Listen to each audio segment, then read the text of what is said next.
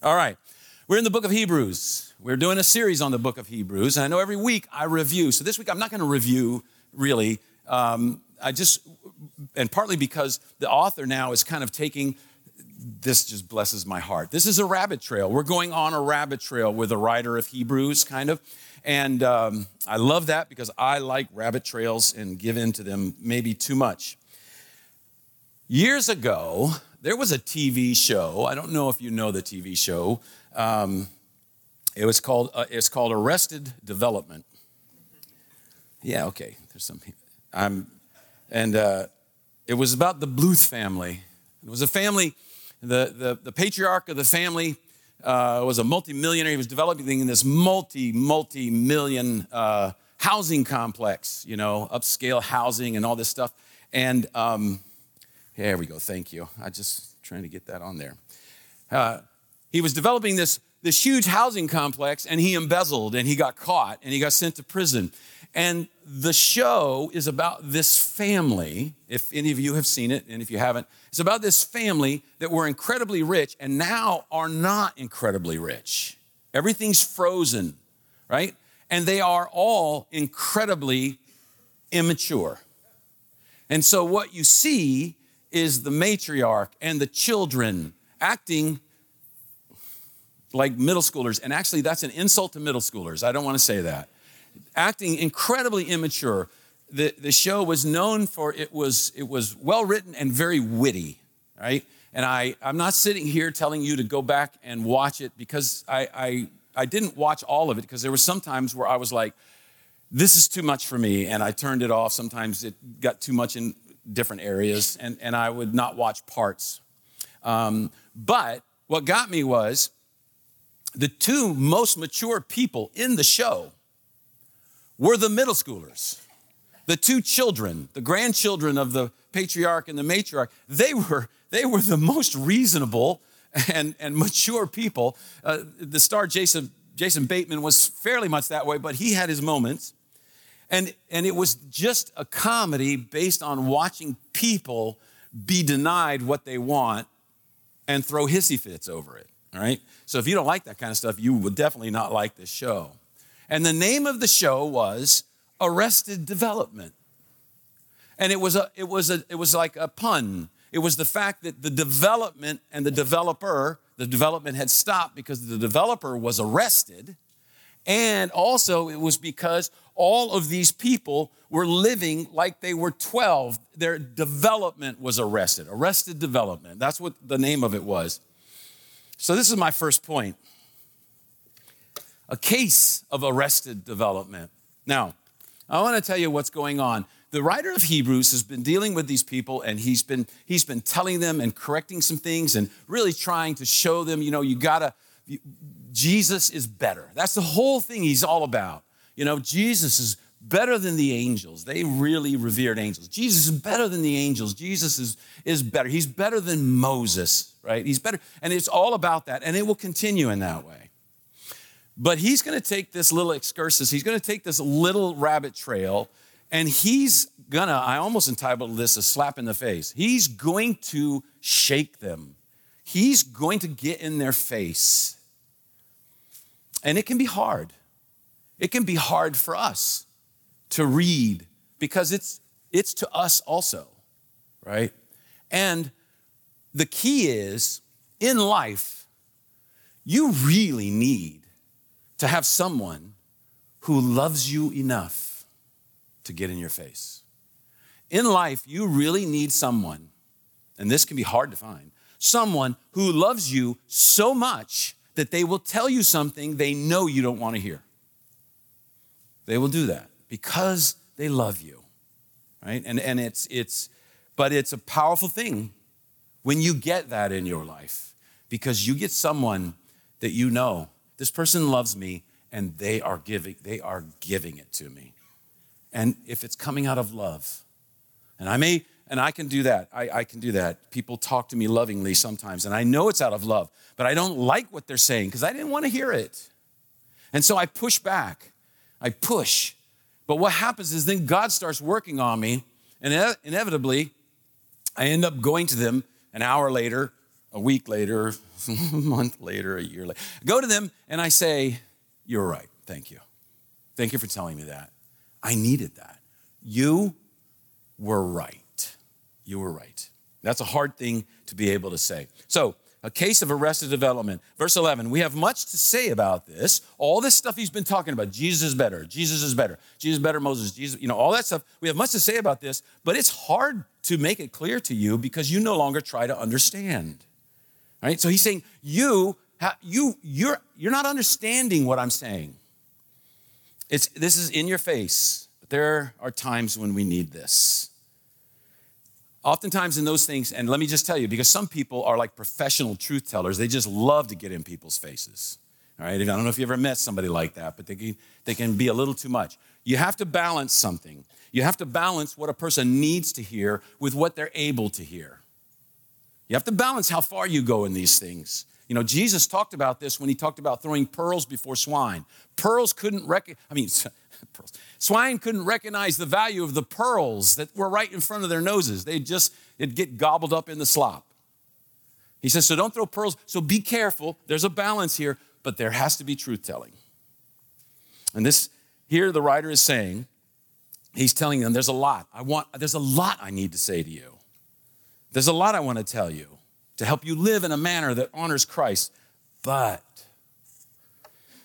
it is hard for you to understand. It's hard for you to grasp because you've given up. And giving up can take a lot of different forms in, in our lives. It, maybe it can be just quitting. People just say, I'm done, I quit. Maybe it's getting too comfortable.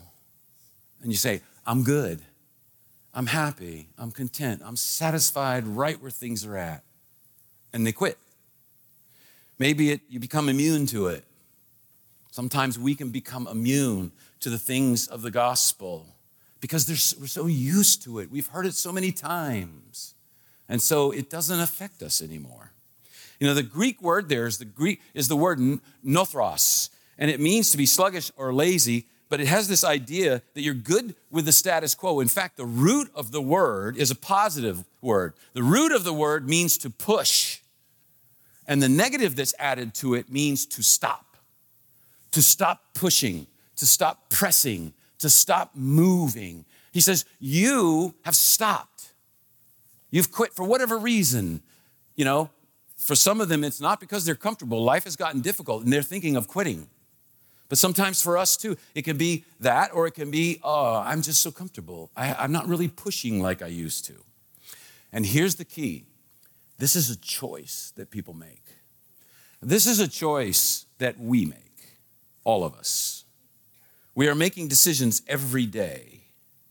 But the biggest choice in a situation is this Do I try to be more like Jesus or do I settle for the way things are? That is a huge choice. And he's saying to them, You're in this situation and you have decided, settle. You're not pushing anymore. No thrust. No more push. No more movement forward. Now, to the Hebrews to whom this was written, and they're encountering the difficulties they're encountering, this is really where the rubber meets the road. Now, this was most likely written, think about this, when Nero was in power.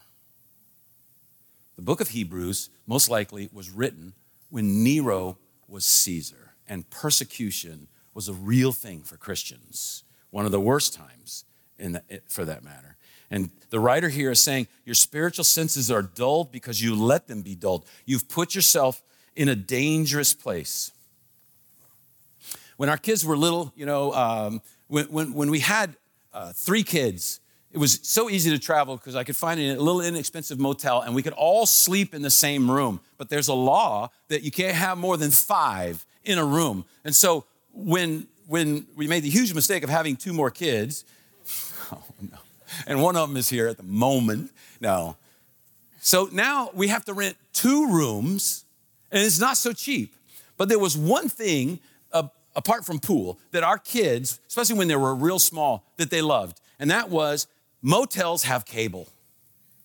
We didn't have cable. You know, that was a no, we're not, we, that was a luxury we could afford. We but we would get to motel, uh, motel and they'd be like, yes, we can watch things that we don't ever watch. This is so great. No more dad adjusting the, you know, the, the rabbit ears and, and fiddling with, uh, you know, trying to get a fuzzy station to come into focus.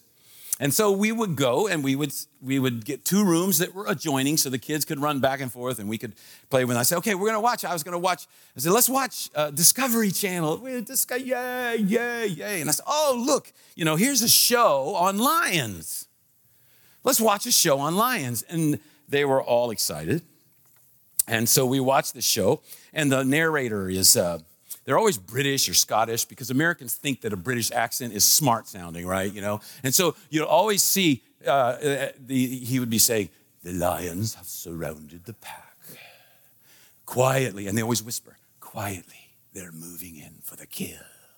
Right? And they're surrounded this pack of, you know, wildebeests or jackalopes or heffalumps, whatever it was. And, uh, and so, it, it, it, in that moment, I made a huge mistake. I made a huge mistake. So there's this one heffalump that is out from the group, right? And so the lions spot that and they start closing in and closing in. And and so I know what's coming, but they don't, you know? And I'm like, let's name that one Bambi. Let's name that one Bambi.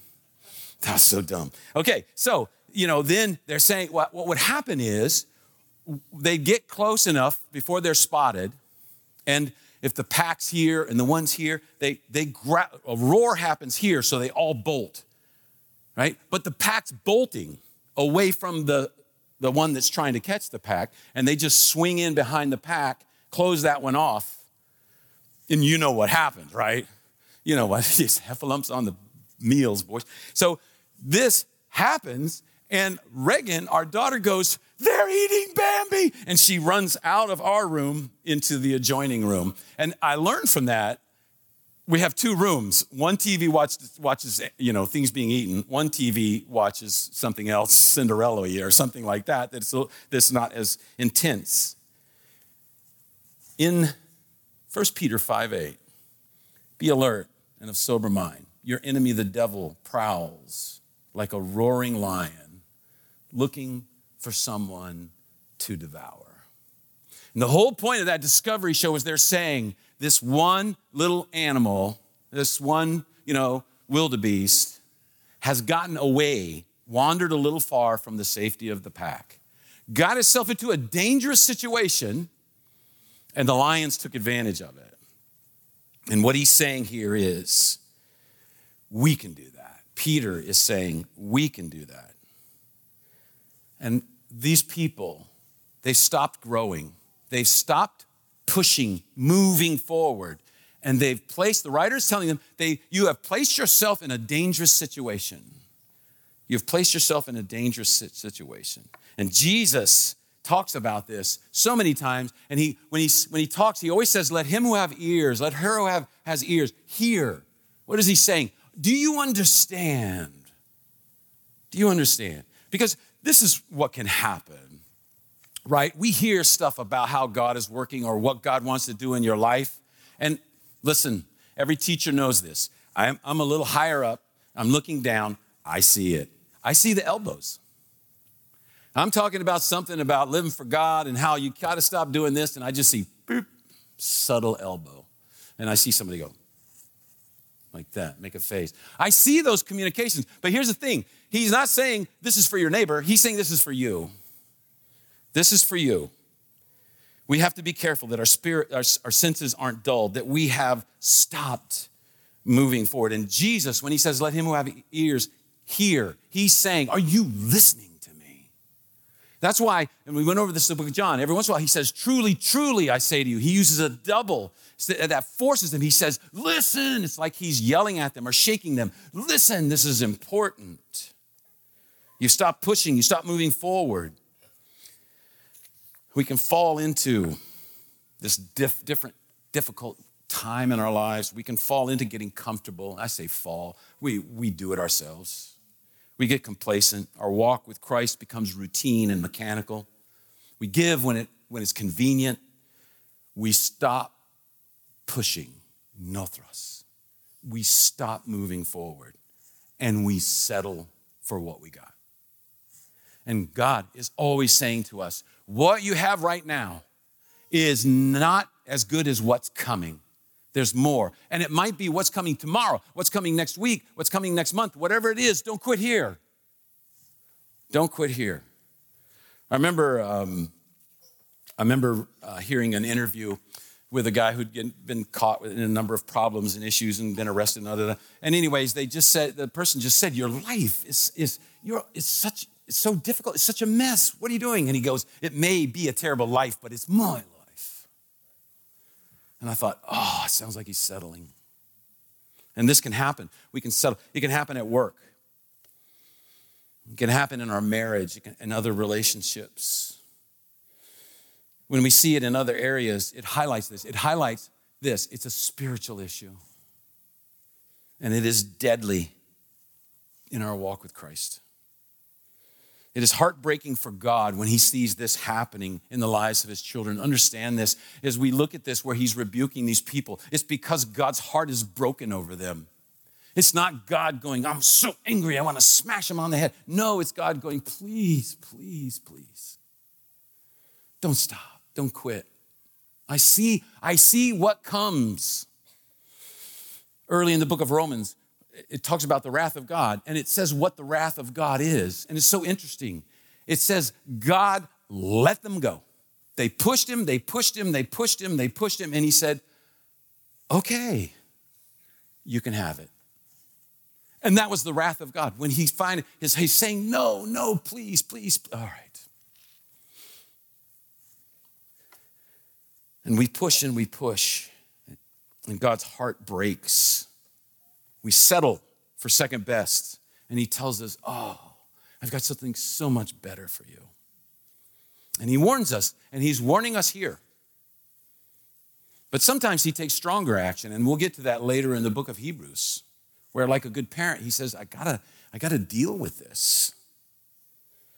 And see, we are like a, we are to have we're to have childlike faith in our walk with God, but not childish faith, not immature faith. He wants us to move past that. And I know in, in, in, our congregation, there's so many things going on in so many different people's lives. And it's hard for us to see God working sometimes. It's hard to see God working in the midst of difficult times. But He promises that He does. In multiple places, He reassures us over and over that He can turn evil into good. He can bring good out of something evil, that He can bring beauty from ashes. He can bring growth out of difficulty. And what does that do? That changes us. We become people who are more loving, more, more empathetic to others people who understand what it is to be in the maelstrom. And in tough times, we need Him so badly. We're driven to Him and not to lose sight. And in this book, where the writer is hammering Jesus, Jesus, Jesus over and over and over, he's telling them, This is what we need. And I want to be honest with you, I struggle with this. I can struggle. It's so easy to be distracted by all the things that are happening around me and lose my focus on Jesus. Isn't it amazing? A pastor can come to work on a Monday and be so distracted by just things that aren't necessarily important that in the end of the day, he says, I, uh, I, don't know what I did today. I don't know what, if I did anything that was important in the kingdom of God. That's scary. That's scary. And so he's telling him, he's saying, look, stop, stop settling. And then in verse 12, in fact, though by this time you ought to be teachers, you need someone to teach you the elementary truths of God's word all over again. You don't need milk. I mean, you need milk, but not, not solid food. He's trying to get them to see where they're at. He's saying, look, you've been called on a mission. God is working. Are you involved in it? He says, but now what do we got to do? We got to go back to the elementary truths all over again. A baby sucking on a bottle of milk is normal. If you see an adult sucking on a bottle of milk, something's wrong. Something's wrong.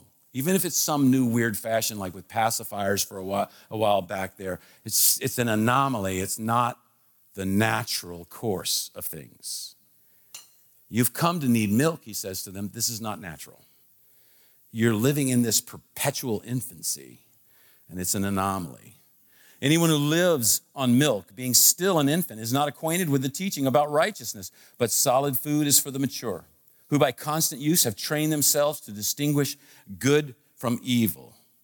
So now he's explaining this metaphor of milk. He's saying, here's the deal it's, it's, it's an infant. That's what we're talking about here. You're being an infant. And he says, you need to become, uh, a, you need to, by constant use, train yourselves. And in verse 13, he says, An infant is not acquainted with the teaching about righteousness. An infant can't learn a lot of things. It's going to take time for them to learn. An infant can't make smart decisions. It's going to take time. That's what parents are for. And he's telling them that's what we have to do. We need to grow into it. We need to integrate, in a sense, we need to integrate doctrine and duty. Doctrine tells us things, it tells us like who we are, it tells us who God is, it tells us what God has done, it tells us where we stand and what we are in Christ. That's what doctrine does. And then duty flows from doctrine. Our problem is too many times we get duty first right? We get so busy just doing the things. Well, this is what Christians are supposed to do. We get we focus on duty and we get caught up working really hard and we miss the whole point. He's telling them this is maturity, seeing who I am in Christ and what he has done for me, getting overwhelmed by the overwhelming, never-ending, precious love of God, and then allowing that to flow, desiring for that to come out of my life and affect others. And that's where we begin to see the joy and the blessing in the doing, in the duty. That's when we begin to see the purpose and the fulfillment in obedience. Verse 14 But solid food is for the mature, who by constant use have trained themselves to distinguish good from evil. He's saying we're not eating, we're not to be eating baby food. We're supposed to be the mature ones. And it says constant use. This is this idea. It's got to be training. There's got to be a training involved, working hard at discerning good and evil. In 2 Timothy, Paul writes this Do your best to present yourself to God as one approved, a worker who does not need to be ashamed and correctly handles the word of truth. He's saying the word of truth is the key to being a good worker. Understanding what the Bible says is important for us because it shows us who we are, who God is, what life is all about. The Word of God is the key to living life the way it was meant to be lived. The Word of God is the key for you to become the person you were made to be. Then, as you mature, your ability to distinguish, to distinguish sharpens, to be able to see good and evil, he says. He, be able to make decisions, even in dangerous situations. I know some of you would be surprised to learn that there were times in my life I was less than the ideal father. Sometimes my wife would be like, Oh no, this is not good. Bob, what are you thinking? And I would be like, What? This is good. It's fine. It's not that dangerous. And she would be like, God help us, run, kids, run, you know. And distinguishing dangerous. What's dangerous? What's not dangerous? What's smart? What's not smart? And I don't know, it's discernment. I don't always have good discernment. I think my wife is gifted in the area of discernment. I'm so thankful for that because we still have five kids. And that is success in my book right there. That is success. One time we there, there was a hurricane coming. And It wasn't strong. It was before, you know, Uh, this is 30 years ago. And, and so it was like a tropical storm. So I loaded all our kids in the beach, in the beach. I loaded all our kids in our van and took it to the beach. And it was before they, before they rearranged Virginia Beach, where you could drive up an alley right to the edge of the sand, right to the edge of the boardwalk between hotels. All right? Which sounded like a great idea to me. Right? It's blowing. This is so cool. Do you have power of the wind? You know, this kind of a thing. And I pulled into that alleyway and I was just like, whoa. Because, you know, physics, between these two tall buildings, these 55 mile an hour winds are funneling and they're going a lot faster. And all of a sudden, our van is going, it's rocking. like that. And so I, being smart, I put on the park brake and uh, put it into park. And I say, who wants to get out? My wife is like, no, gift of discernment. Stay close to mommy, kids. You're safe here. You know, I'm like, come on, Derek, my oldest son, come on. And he goes, yeah, let's do it. And so I, which was, it was surprisingly hard to open the door. I wasn't quite ready for that. Luckily, the side was a slide, you know, so Derek just slid that puppy open and was like five feet back instantly and kind of recovering. I went over and grabbed his hand, you know, and then I got him behind a big pillar so he could duck out and go back a few feet and then get behind the pillar.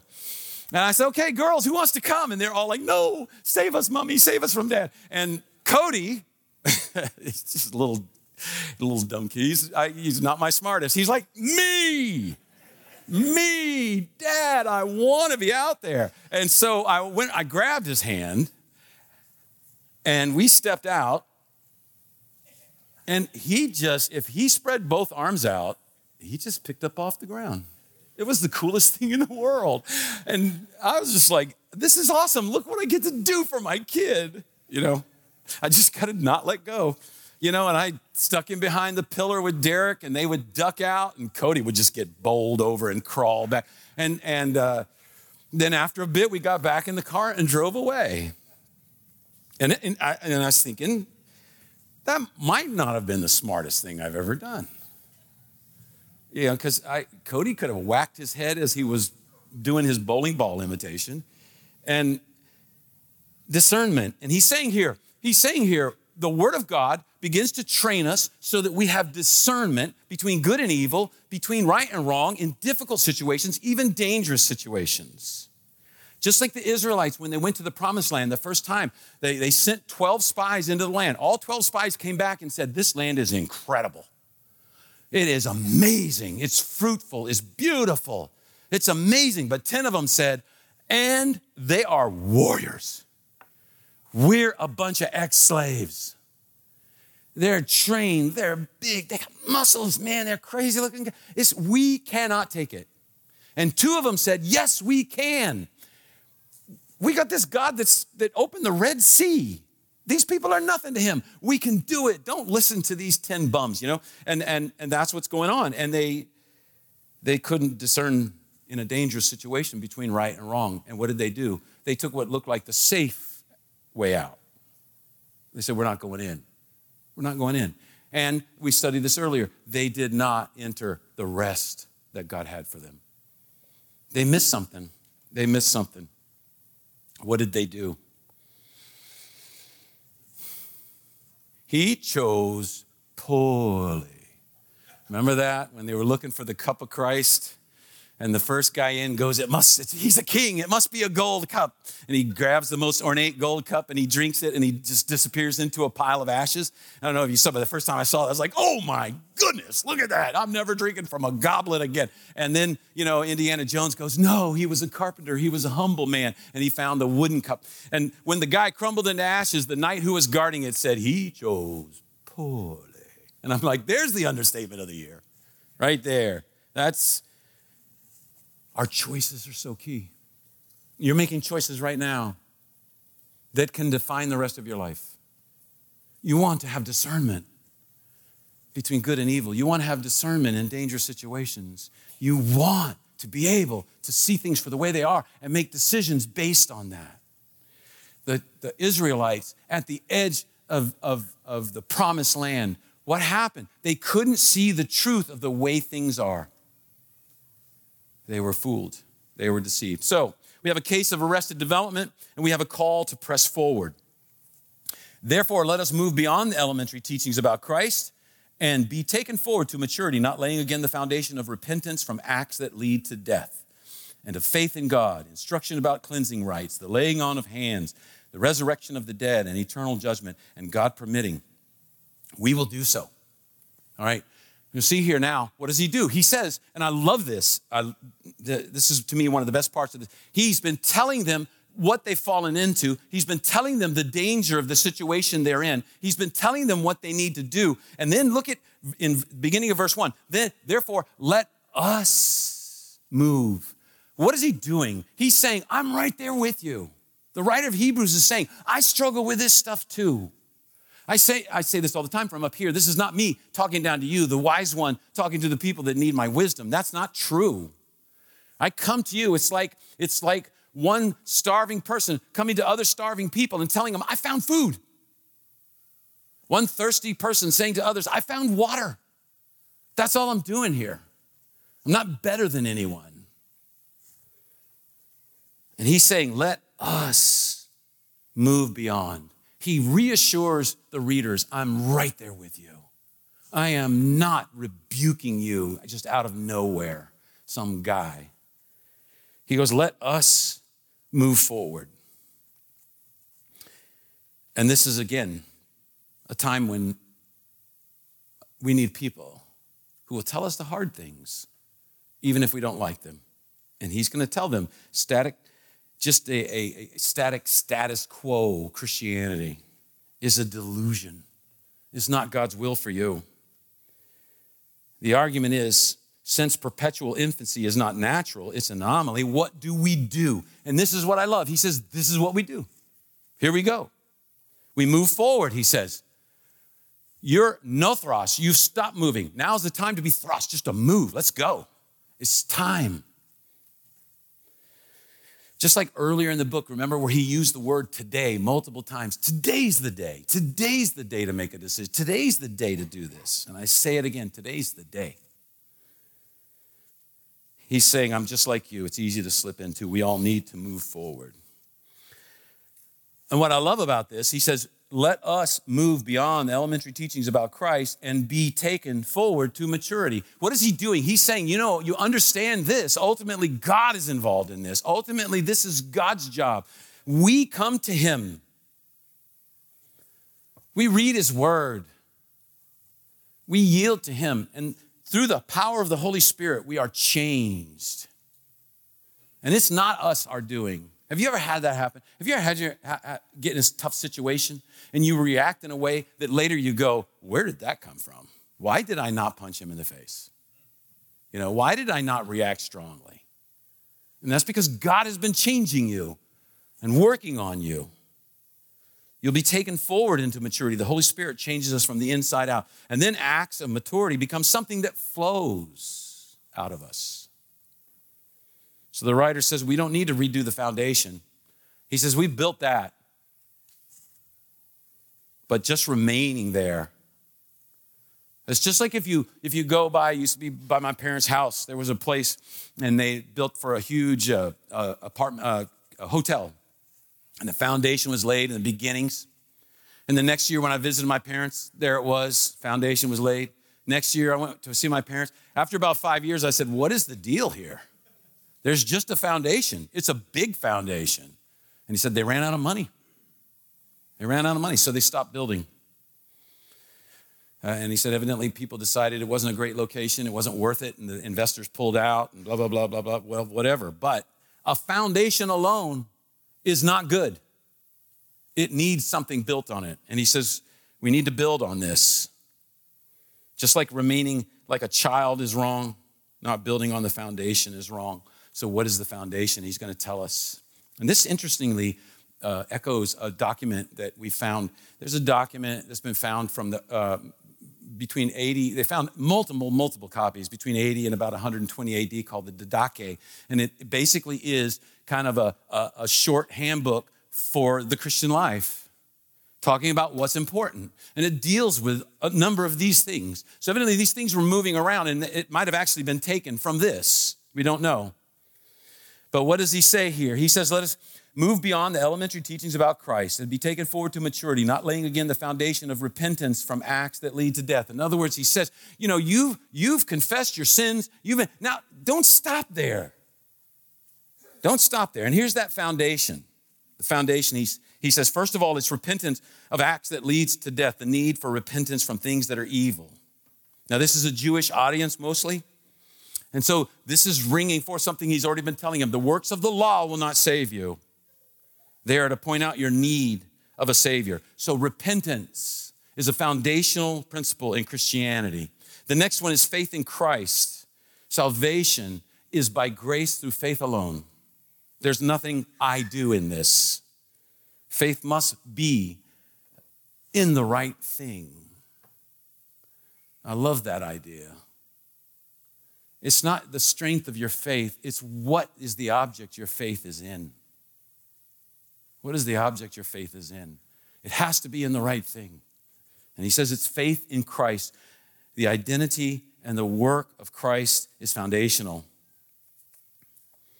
And so, looking at the first one and then this, faith in Christ has made me righteous, not the works of law.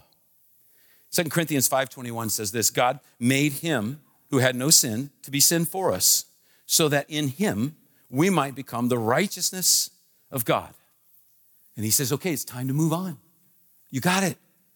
Don't go back to religion. You've repented from that. And I might add, it's not just believing in God, not mere intellectual assent. It's a personal relationship with God.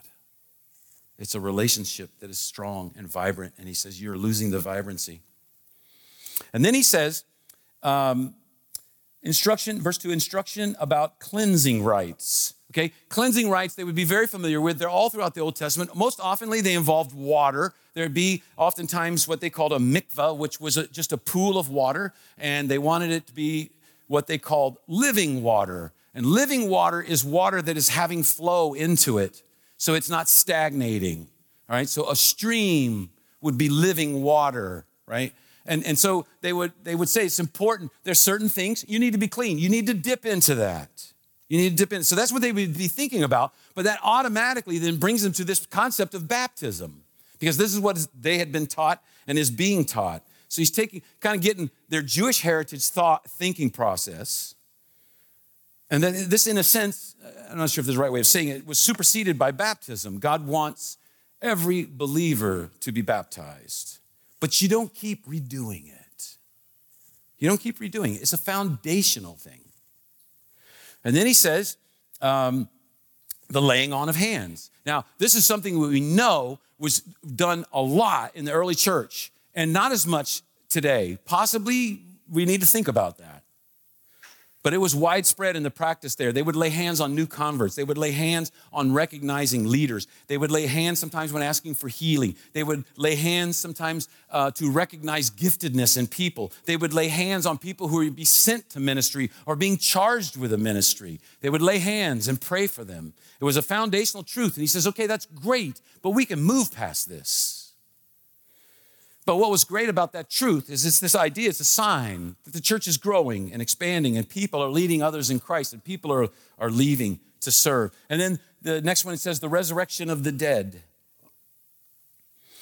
That helps us kind of remember this life on earth is just a small part of our life.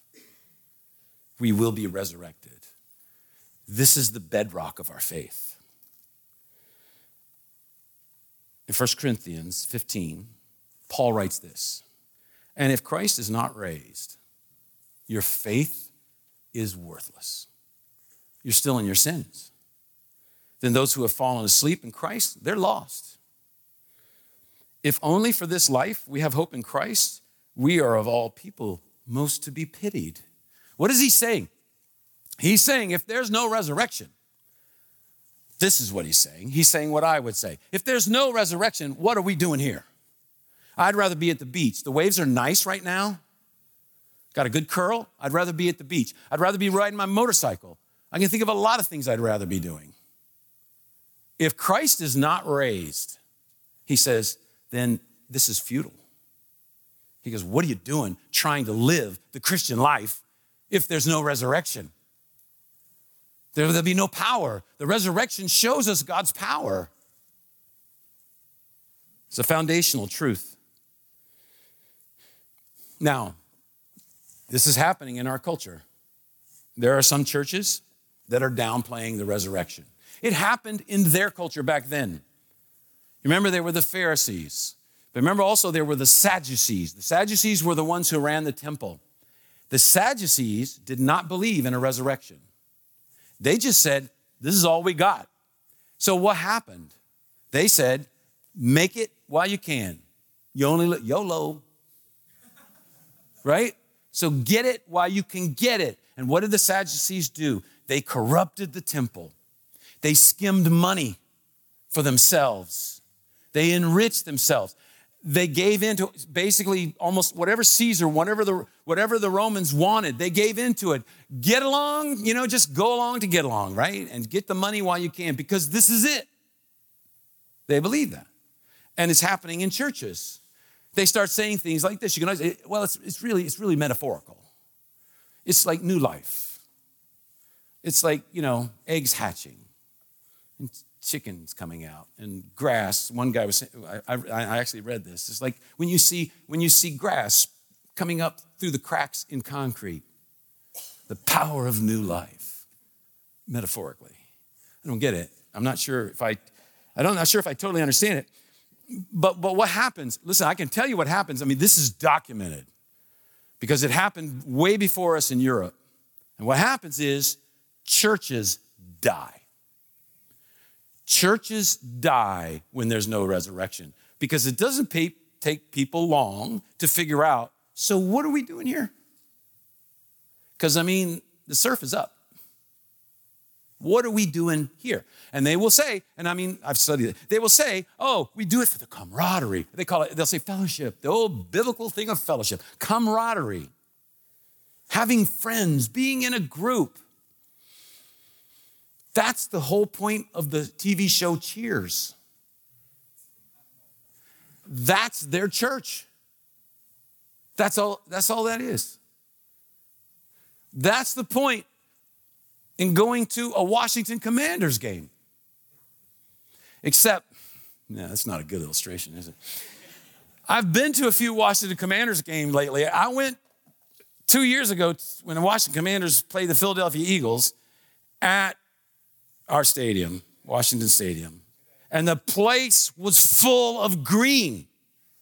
There, there, and it was noted in the Washington Post there are more Eagles fans than there were Washington fans. So, okay, watch, that's a terrible illustration, isn't it? Now that I think about it. Figure out a better way of using that. But it, it's, it's their, that's, what it, that's all they want. You take, you take the resurrection out, you've cut it off at the knees. You've destroyed the foundation. There's nothing to stand on there because you can find a group and you can find friends anywhere. That's not the point of our worship service. That's not it. The worship service is worship. And, the fa- and we're worshiping God because of the resurrection. The eternal God has provided for us everlasting life. That's why we pray together here, we sing his praises here, we study his word here to honor and glorify him. Now, the Jews also believed in the resurrection. I, I you know, I, that this would have been something that they would have been like, okay, we can kind of relate to this. I mean, if you go today, if you go today to Jerusalem, up on the Mount of Olives is a humongous cemetery. And ah, did I? I didn't bring a picture of it. Shoot, I was going to bring a picture of it. Um, and the graves, if you look at the shape of it, the graves are kind of in it's, it's kind of a U thing. They're and everyone is feet first towards the eastern gate because the Jews believed that Elijah and then the Messiah would land on the Mount of Olives, walk through the Kidron Valley, and go through the eastern gate. And they figured that's when the resurrection happens. So we all, I, I think it's, I think it really is. And so we all need to be feet first. So boop, we walk and we're just walking. We just go right, right to it. And so that, that's why they do that. It's an interesting thing. Of course, it, this is a sidelight. The interesting thing also is the Muslims decided, well, Jesus can't walk through a cemetery, I'm sure of that. So they put a cemetery right in front of the Eastern Gate. You know, if you're really, okay, that's mocking. I won't say it. Um, yeah, I'm going to say it. Um, and I try, I try not to be, but here's the thing if you get to the point where you got to invent ways of blocking other religions from coming true, what is your hope? What kind of hope is in that? As if, as if the God of the universe would go, oh, Dead bones, I can't handle it.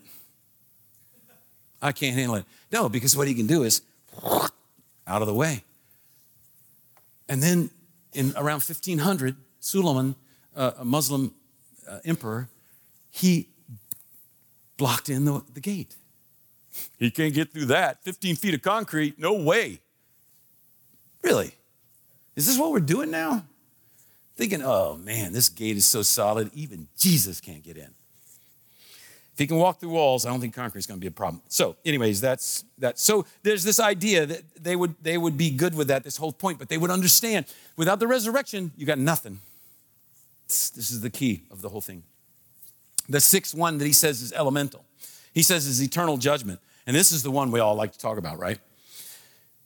Um, it makes us think again life is not everything. Resurrection and judgment deny that death is the end, as many people believe. And you know what's interesting is people don't like to talk about judgment. They don't like to talk about it. I understand. It's not like it's a fun. It's not like you you go to work and on break you go, "Hey guys, how about eternal judgment? Whatever, huh?" And they're like, "Come on, Bob, you're killing us here, man. That's no fun." And I say, "Okay, hey guys, what about the commanders, huh?" And they're like, "No, let's go back to judgment, right?" I know this is hard, but ultimately, it's a truth we have to wrestle with. And what's interesting to me is, like we say, we'll say, and it's kind of true, our society, people don't like that concept, but our society likes the concept of judgment. Our society believes in the concept of judgment, except when it's me. I want other people to be judged for what they do, but I want mercy for me. I want grace for me right? I, read it, um, I, I, saw actually a, a video. It's an interview with the two creators of the show Breaking Bad. And they told them, they, they were saying, everybody, everybody in your show is bad. And the guy's like, that's right. That's right. They're all bad, and some of them are really bad. And they're like, what, you know, what do you do with that? And he said, that's why I believe in hell because there has to be a reckoning for all this bad stuff that people do. There has to be a reckoning. Otherwise, just be bad. Miroslav Volf is a, uh, is a professor at um, Yale University, and he works, he's, he's from the Balkans, and he works in the Balkans on, with peace initiatives. And it's interesting, they have asked him one time, they said, What what actually do you feel like actually works in trying to heal these societies? Because you know how this works. I mean, we see, we see it in the Middle East, we see it in all kinds of places, but especially in the Balkans. When, when in the Balkans, when Clinton was president back then, that war dated back to around 700, 700 AD. It's still based on a, on a, on a disagreement that happened in theological, in, in, in Islam 700 AD, and they're still killing each other over it. They're still fighting over it. And that's what that war was about. And, and they were saying to Miroslav Volf, how do you bring peace to something that's, you know, 1,500, almost 2,000 years, you know, whatever, old? This war, this hatred, because it just goes to generation to generation. This, they kill the parents, so the kids go, oh, we hate you. They kill your parents. Then it can, boom, and it just spirals. And he says, you know what brings, you know what brings peace? He says, the one thing we found that works judgment. And they said, What do you mean? We tell them, God will judge them. Let Him do it. Let God judge them.